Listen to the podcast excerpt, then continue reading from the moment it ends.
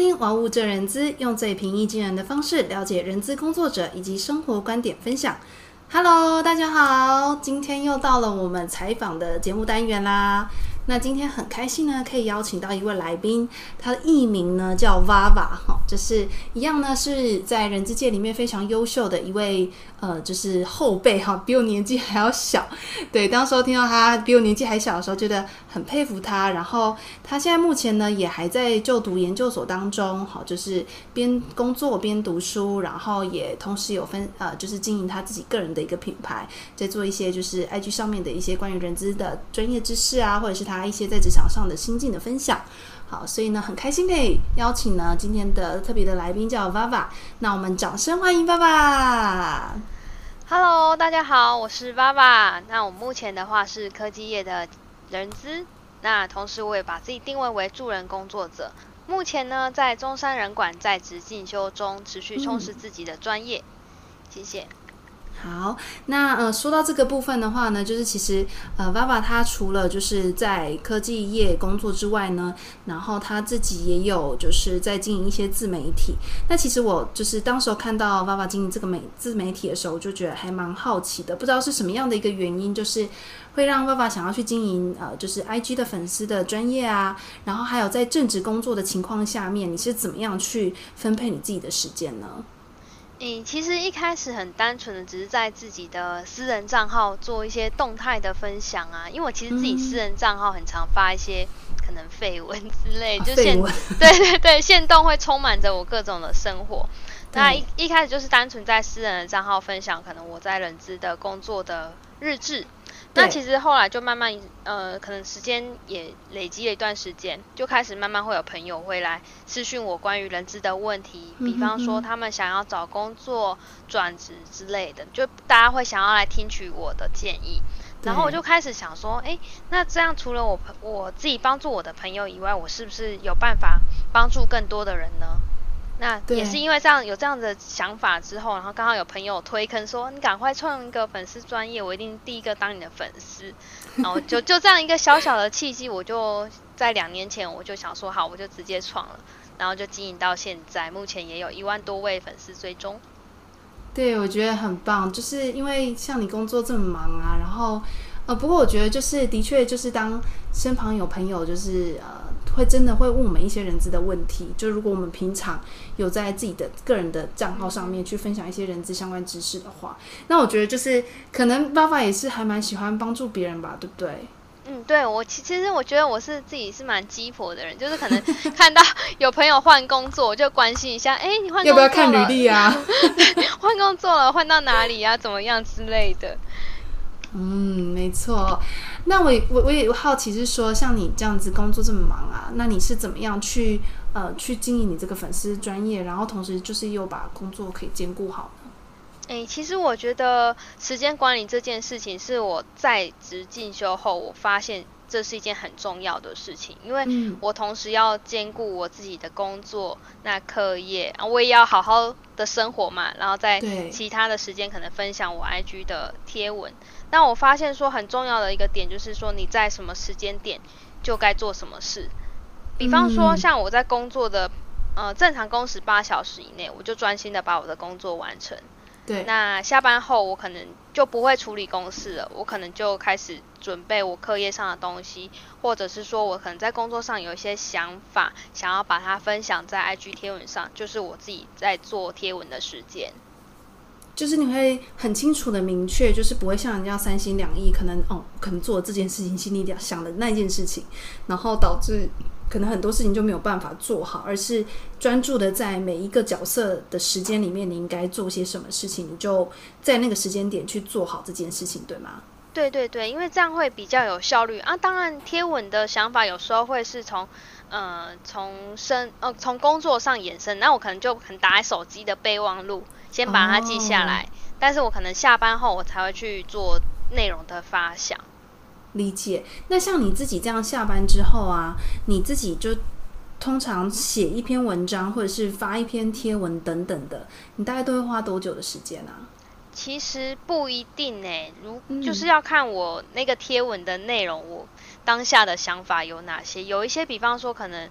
呃是我比较常接触的事情，我可能就写很快。但有一些内容我可能必须要自己先做过做过功课的，那可能就会花我比较久一点的时间。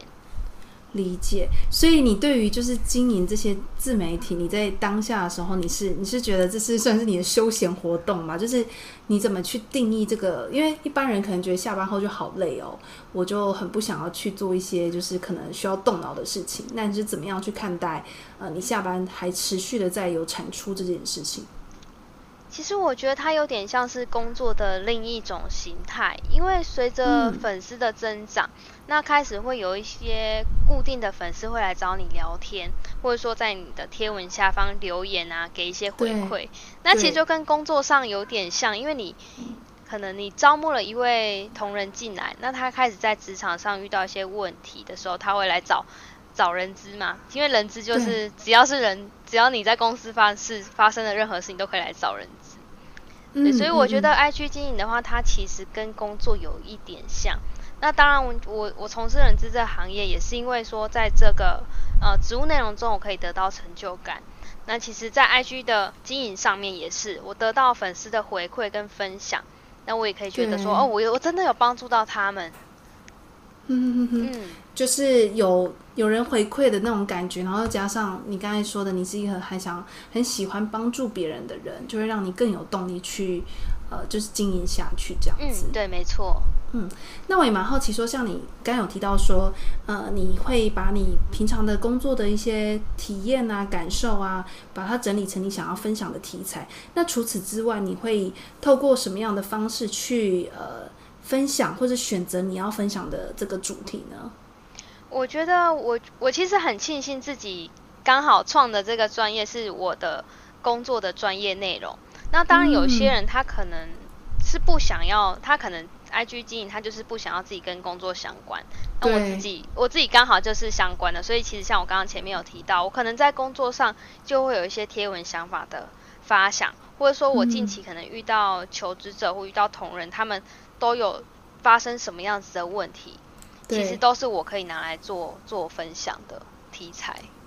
所以像你自己应该也会花蛮多时间去学习可能相关方面的知识，因为我看你的分享不单单只是可能个人的经验，还有一些可能是一些比较理论啊，或者是比较呃需要有一些知识的基底去做分享的内容。嗯，对，因为我在工作的这段时间，其实去参加了蛮多。嗯，工下班后会去参加蛮多的进修的课程。嗯、那比方说，像是参加人资小周末，对，或者说其他协会开的课。那也是因为这样子，有就是我认为说，在课程中可以获得一些新的知识。对，这也是我为什么会最后决定报考中山人管所进修的部分。你现在是硕几啊？我其实我今年九月才要刚注册。所以才刚考上而已。对，因但是因为我前两年已经有先修了学分班，所以其实已经在职进修两年的时间了。理解理解，就看得出来你还是一个蛮蛮乐于学习的人。就是 even 在工作上可能也很繁忙，但是你自己还是蛮喜欢学习这件事情。嗯嗯嗯，理解。好，那我也想问说，就是哎，爸爸，你在经营这两年呢、啊，有没有你觉得呃，你现在我我可能采访你，你印象最深刻的，你分享的内容，或者是可能大家最有共鸣、兴趣的内容，可能是什么呢？嗯，我印象最深刻的，也刚好是我，哎呦，呃，前阵子有发了一篇贴文，是就是我为新人做的三件小事。嗯、对，那那这这个贴文的。嗯，为什么会有这篇贴文？是因为刚好我在今年度的时候升上了主管职。对。那我升上主管职之后，我势必就得开始做呃正式的照顾新人的这个功课，一定就落在我身上。对。那我就把我可能我怎么照顾新人的方式，把它写成贴文，其实就是跟我平常一样，就是日常生活分享。但是那篇贴文却是我呃可能经营 IG 以来获得最大回响的贴文，就是大家。发现我，我发现大家对于这样子的生活化的贴文是非常感兴趣。他们可能会觉得说，哦，有同感，然后就说，哦，好希望我的主管或我的同事也是这样子。然后说，哦，我之前曾经也有过这样的经验，真的很棒。哦，那你可以分享你为新人做的三件小事是什么事吗？真的蛮小的。比方说，我第一个分享的就是说，你一定要帮他准备一个干干净净的办公室座位，至少让人家坐下来不会是说桌面都是灰尘，或是或是可能抽屉打开还有前人留下来的凤梨酥，对 而且还是过期的那一种。对，就大概诸如此类的小事，然后可能帮他们提前准备电脑啊、文具啊等等的。啊，理解理解。你这么一说，我就滑到了你的这篇贴文，就是硬体设备啊、email 文具这样子。对，它就真的是一件很小的事情，可是每一个人在找工作就报道的时候转，不管是你的第一份工作，或者是你转职，对一定都会遇到。没错。你你这样真的让我想到我在前一份工作，我在台中的一间也是算是中小企业，嗯、那就真的很就是发生你说这种事情，就是你你柜子打开，你就发现哎、欸，怎么这么多灰尘，然后又留下了前人留下来的一堆资料，嗯、然后你就会觉得说，哎、欸，好像如果第一天那种感受就真的很像很不好。然后后来呢，我就真的新人进来，我是拿就是拿抹布，你知道吗？然后去把他那个就是铁柜嘛，里面所有前人留下来的东西全部清空，对，然后自己拿抹布这样擦过，你知道吗？我就觉得，嗯嗯，虽然我不知道新人的感受怎么样了，可是我觉得至少我们站在我们的角度，我们做到我们能做的事情，然后尽量让新人入职的时候感受是好一点的。嗯，对，因为尤其就像那个爸爸分享，就是现在其实很多人可能他们进来。的的那个第一个感受，其实会决定他愿不愿意继续留在这间公司的一个很关键的一个因素嘛。哎、呃，这是真的，就是他们的第一，啊、就是说什么第一印象嘛，他们的到职体验是非常重要的，尤其是现在在求财的市场这么竞争的状况下，他们其实是可以随时说走就走的。而且我觉得科技业应该更竞争了，就是你们在人才这方面。对啊，因为他们可能同时手握的非常多 offer。offer。对啊，他可能就是，嗯、当然这些是少数啦，但不不不能说完全没有遇到。就是他可能到职第一天，那他可能觉得嗯，kimoji 不好，环境觉得可能不 OK，就就是离职的。然后可能隔天就到他其实有还有另外一家 offer 的公司上班。对啊，理由就是我又接到另外一家。公司的 offer 对啊，但是因为人家的职涯职涯发展，就是他的选择也要也是要尊重尊重别人，嗯，嗯对，没错。就其实在，在呃我们所说的就是 onboarding experience 入职体验啦，嗯，对我最近也花了很多时间在做这一块，就是包含呃把所有的一些资讯统整啊，让新人可以更快速的上手，嗯、然后也就是我觉得嗯、呃、HR 可以做到这件事情，算是很很细心，然后也很贴心的吧，因为。我觉得不是只有在小公司，可能呃有一些小公司做的非常好，但是大公司我觉得也不一定有很好的入职体验。嗯，因为其实我觉得大公司因为部门多，对，所以基本上其实很看部门主管的的风格。对对，对所以就是就算我今天可能这个部门他是非常的照顾新人，但有可能换一个部门，即使他们座位可能就在隔壁而已，新人就会有不一样的体验。对对。嗯，没错。好，那很谢谢呢，爸爸在节目的上半段跟我们分享，就是你怎么样去呃，在有工作的情况下，还可以持续的进修，然后甚至是经营你自己的自媒体。那也可以看得出，就是说你真的是一个很爱学习的小孩。然后呢，也对于就是帮助他人这件事情，我觉得真的很有热情啊。就是听你这样的分享，我觉得还蛮感动的。好，那我们就呃想说呢，也让你稍微休息一下，我们就简短音乐后呢，继续回到节目当中。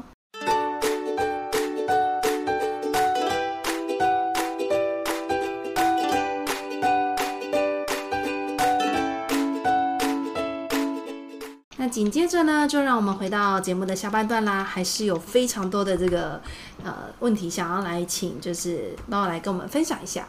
好，那这边呢，上面有跟大家分享，就是说爸爸他也是人资专业嘛，那其实呃也想请爸爸分享说，你当时候是从读完心理系之后就决定要走上人资这条路吗？还是说你怎么样去做一个呃你可能职涯的一个选择呢？好，嗯，我觉得这个可能要从我高中的时候开始讲起。哦，高中，就是、对，没问题。因为应该很多人不知道，就是其实我高中是读二类组的。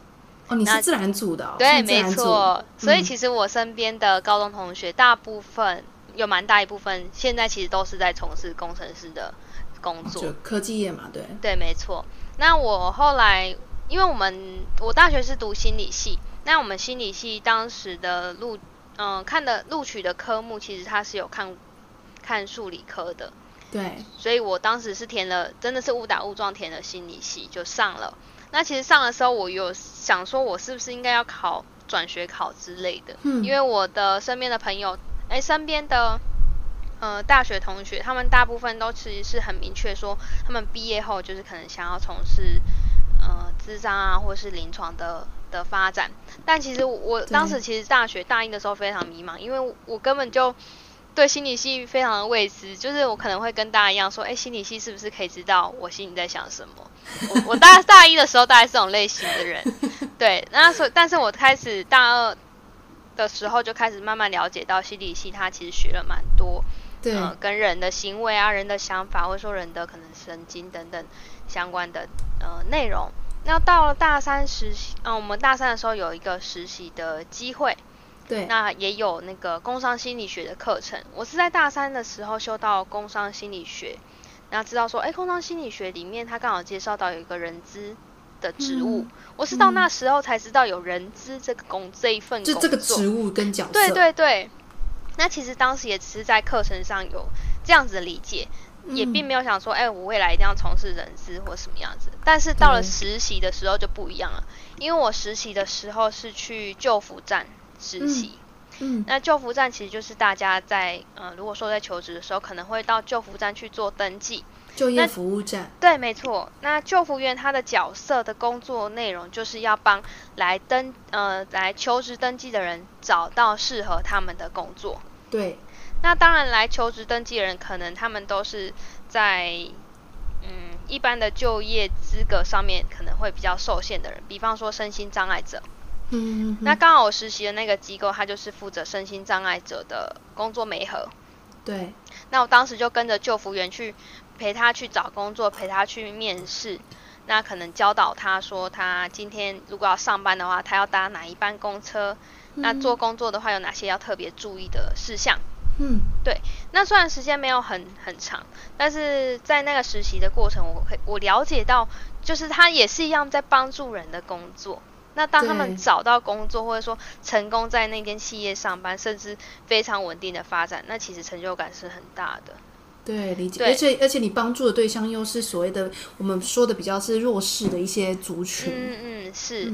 然后后来毕业后，嗯，我实习的那个救服站就有问我愿不愿意加入他们，成为救服员的一份子。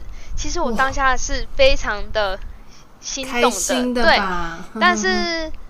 它的地点就是在现在最竞争的北部，台北台北的地方。理解。对，然后考量到房租跟经济上面的呃水水准，所以我当时是很应该说狠下心嘛，应该说犹豫了非常久，但是我拒绝，对，就拒拒就算拒绝了这个口头 offer。那我就开始想说，那我如果不从事救服员，诶，我好像可以到企业当人资诶。因为救服员他是属于帮求职者找工作，对对。那我如果在企业当人资的话，我就是帮公司找求职者啊，就甲乙方的那个。对对对，所以我就发现，哎、嗯，这样子的，就是像你刚刚说的这样子的关系中，我只是跳了一个角色，但是我是一样在做同样的事情，我就开始找人资的相关工作。嗯，那我真的非常的幸运，就是我的我去面试的第一间公司科技公司。对，然后我面试一间，他就录取我了。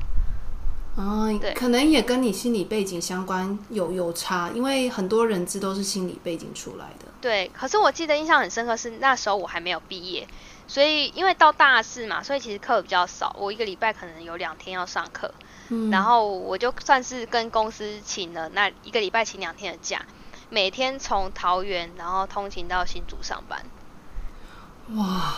早上五点就要出门，你怎么会想要就是大四就找工作呢？诶、欸，哦，我是大四下的时候，大四下，哦、所以其实已经快毕业，但是还没毕业。但你就想要先找工作这样子？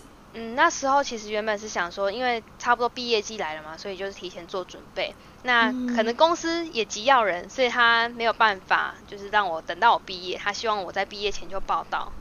就等于是反正他他可以接受你，就是一个礼拜有两天去上课，然后三天来上班这样子。对对对，但是这样子大概也才维持两三个礼拜，我就正式毕业，就正式讲，也不是对，就正式毕业后一个礼拜就上五天的班了。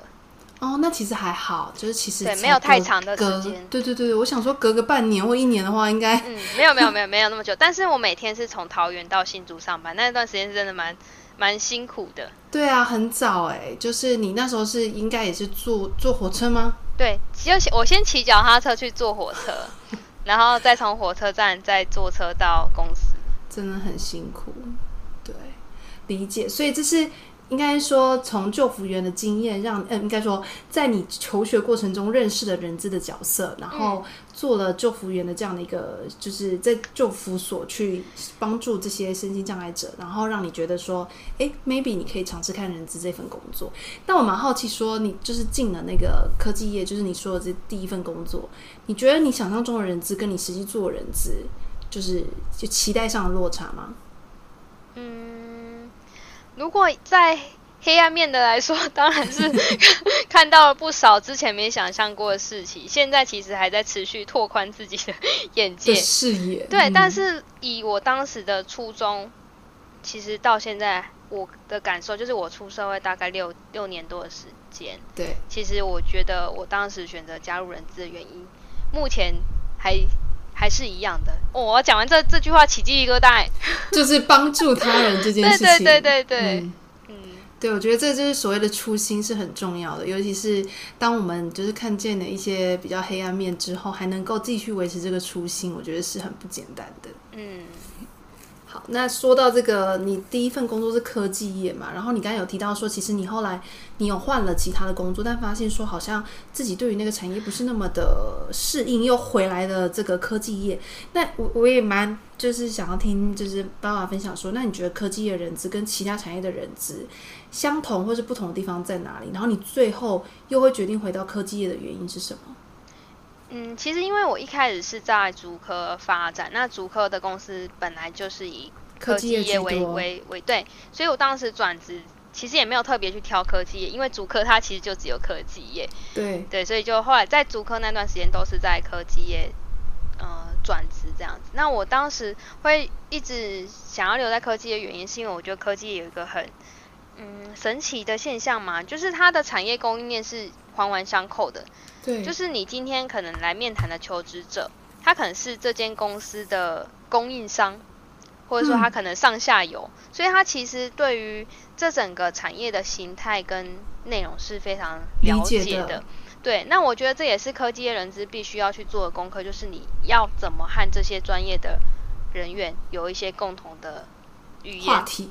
对，因为你必须要了解他们的工作内容，你才能够评估。他们是不是适合这间公司的文化？嗯，对。那我觉得是科技人士，就是我一开像我一开始在做的时候，我会觉得蛮辛苦的地方，因为我哦，虽然我是理工科系出身，但是我后来不务正业，就是没有往工程师发展，所以我其实后来其实也做了蛮多的功课，去了解科技业到底分了什么样子的类型，比方说像 IC 设计、IG、IC 封装，然后可能 IC 测试等等。就是你必须要具备在我们所谓的就是 business 那一端的一些，不要说专业，就是知识，对，基本的知识，然后知识。至少和他们是有一个共通的语言存在，不然可能来面谈的工程师其实相对的，呃，学经历跟素质都比较高，那他们就会觉得说，啊，你你可能不了解这些，那我不用跟你讲太多，因为你听不懂。你也不用办法判断，他们会觉得这样。我觉得是科技业人资比较重，就在尤其是在做招募的时候非常重要的一件一件事情。那跟其他产业不同，嗯、我觉得就像我刚刚说的，可能工程师他们的学经历跟素质都比较高，相对的他们工作压力也比较大。嗯，所以我觉得科技业人资他必须有很大的耐心跟容忍度，去了解，对，了解他们的需求，然后可能从不同的角度切切入，然后帮助他们。嗯，我觉得这这个真的是，因为就像你说，他们可能学历也高，然后我觉得逻辑思维也算强吧。因为毕竟工程师，对啊，他们的你看，他们平常就是在弄一些这 IC 的东西啊，嗯嗯然后可是写程式啊等等的，所以我觉得他们可能在那种就是理论上或逻辑上，其实都是还蛮厉害的。就是他会针对你讲的话有没有 sense，或者是。呃，有没有符合这个所谓的就是 common sense？我觉得这个就是他们还蛮厉害的地方。对，这也是我为什么很喜欢跟工程师交谈的原因，就是因为他们，嗯，我觉得可能是因为写程式，或者说他们必须要有一些特别的观点切入。嗯、比方说，他们看我们人资，可能也会觉得说，哎，为什么人资要这样做？那我们可能就会跟他说，以人性的方面，可能会有怎么样子的考量。其实我觉得这样的交流是一个非常棒的换位思考。所以你后来选择会在科技业是第一个，是不是因为你可能已经有投入时间去了解这个产业，然后你觉得它也算是还蛮有挑战的一个产业？对对，因为我当时其实转职到，因为我转了几份工作嘛，唯一一份不是科技业，嗯、它是建设业。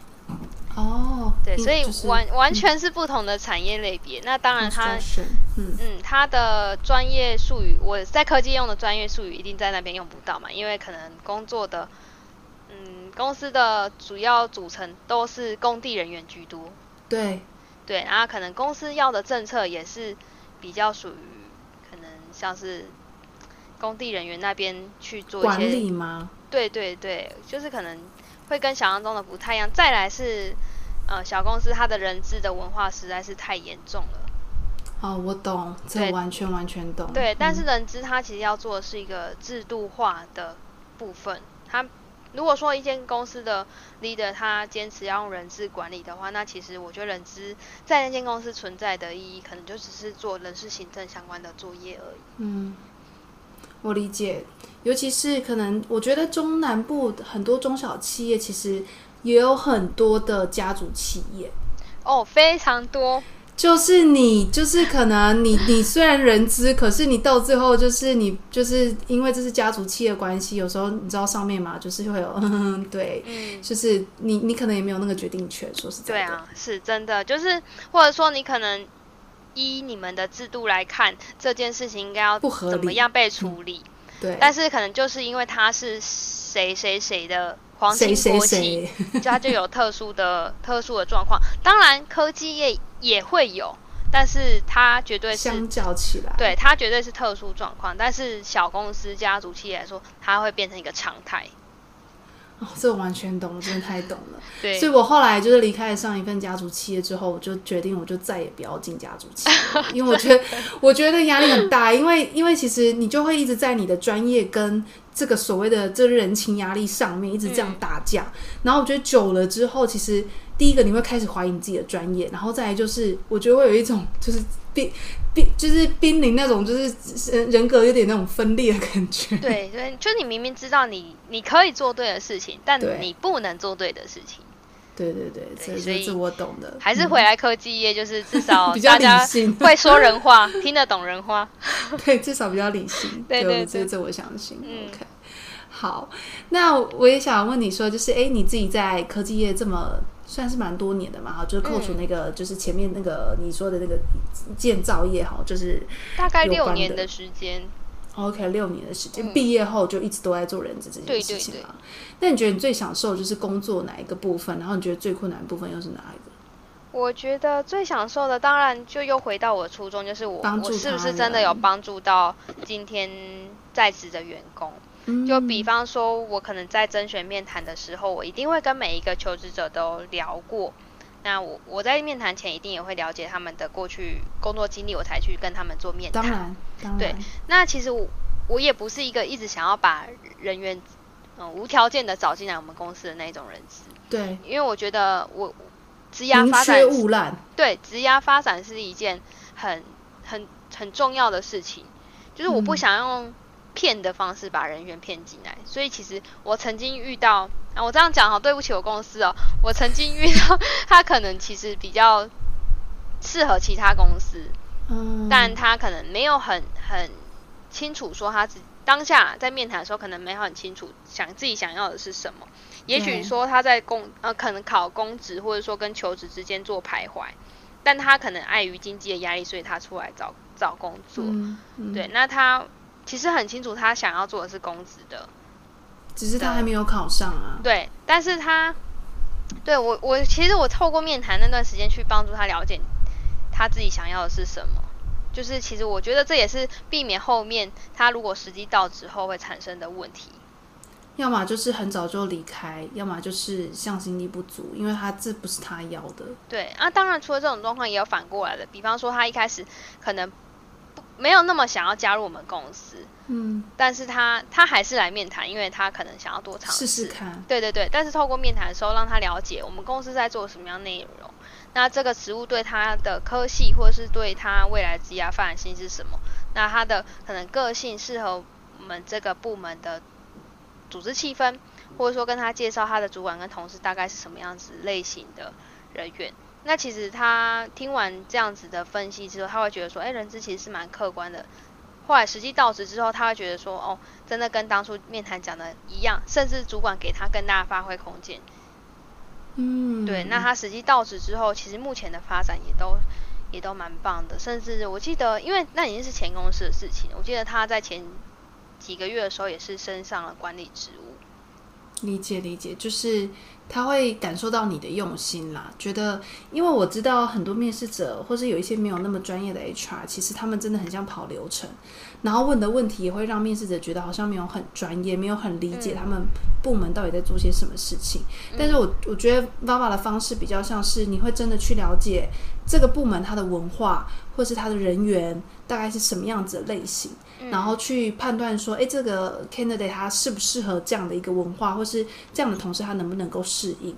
嗯，因为我觉得 HR 面试非算是一个非常重要的关卡，因为呃有一关一定是跟部门主管面试嘛，嗯，那一定是针对专业的部分去做一个了解。对，当然，嗯，对，那可能主管他对于他的成员的组成的嗯气组织气氛，也许有时候主管在当局者迷，他可能不是。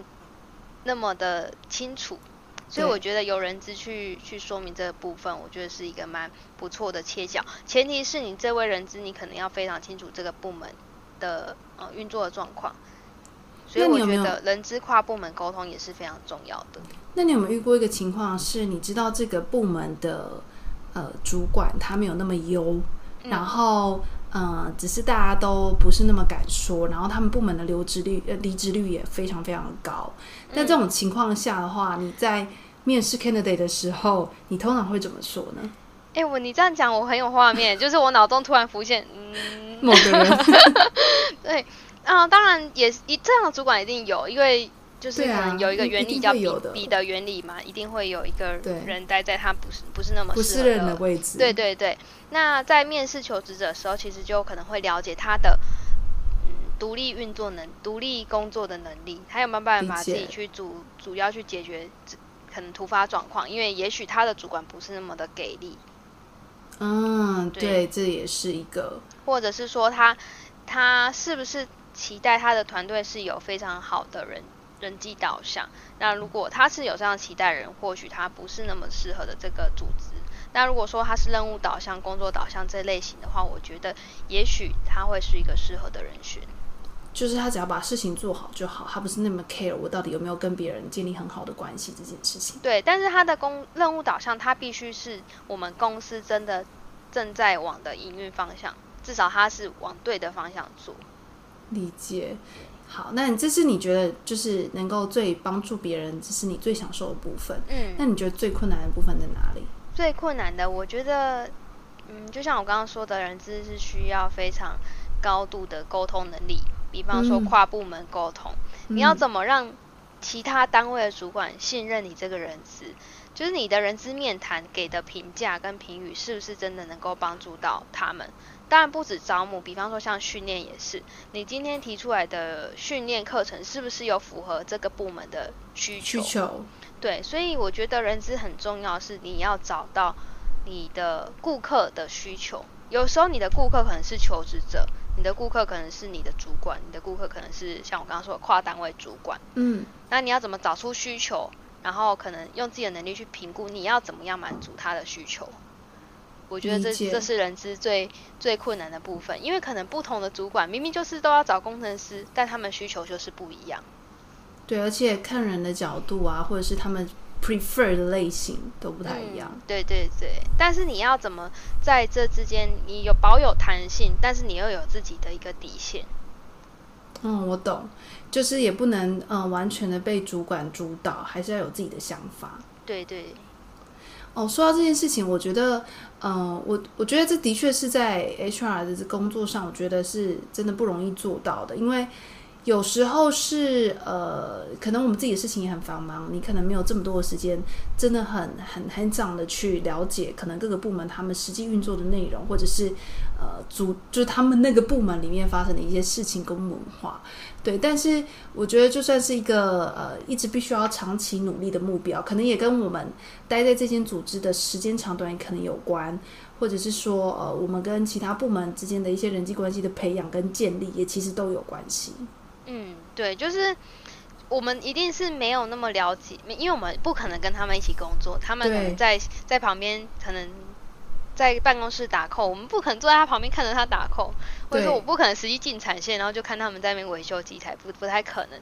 但是至少在走廊上遇到，或者说在下班茶水间遇到，都可以闲聊一下。我觉得这都是收集资讯的重要、嗯、方式。对对对对，理解理解。好很谢谢，就是爸爸今天在节目上跟我们分享这么多，因为我觉得，呃，可以看得出来说，虽然你的资历呢也还不是说非常非常的久，但是，呃，在人资这个专业这个这个专业领域上，我觉得你是有很多自己的想法，然后你也会从你学习到的东西去把它应用在你的工作上面，然后重点我觉得很重要就是，呃，你会站在就是可能。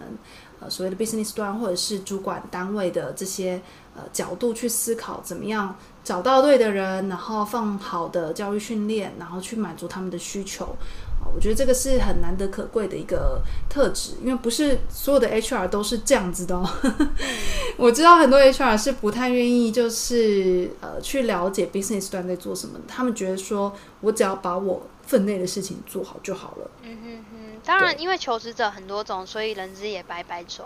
当然，当然，对，所以我觉得今天听你的分享，我觉得算是，嗯、呃，我自己也收获很多哈，就是可以看得到你非常的正向，然后也影响着我，就是去思考，说我到底有没有做到这些事情呢？因为我觉得在一个环境，可能你待久的话，就是通常都会有一些东西你会 miss 掉，或者是可能也跟组织文化有很大的关系啦。嗯、因为我觉得 HR 他在一个组织里面，他能不能够发挥一些影响力，其实也是跟更高的上位的管理者怎么样去看待人？对，怎么看待人资这件事情是很重要的。对，对，好的。那如果呢，就是大家喜欢今天的节目的话呢，呃，也别忘了订阅，然后同时呢，也帮我们的妈妈的 IG 专业打一个小小的广告。好，如果呢，你也想要知道更多关于人资的呃专业知识，或者是了解更多职场上的分享的话，也别忘了追踪呢，爸爸的 IG 专业叫做 HR 爸爸说。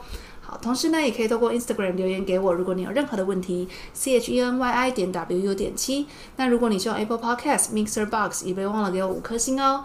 欢迎分享节目给你身旁的好友。那今天的分享就到这里哦，谢谢爸爸，大家拜拜，拜拜。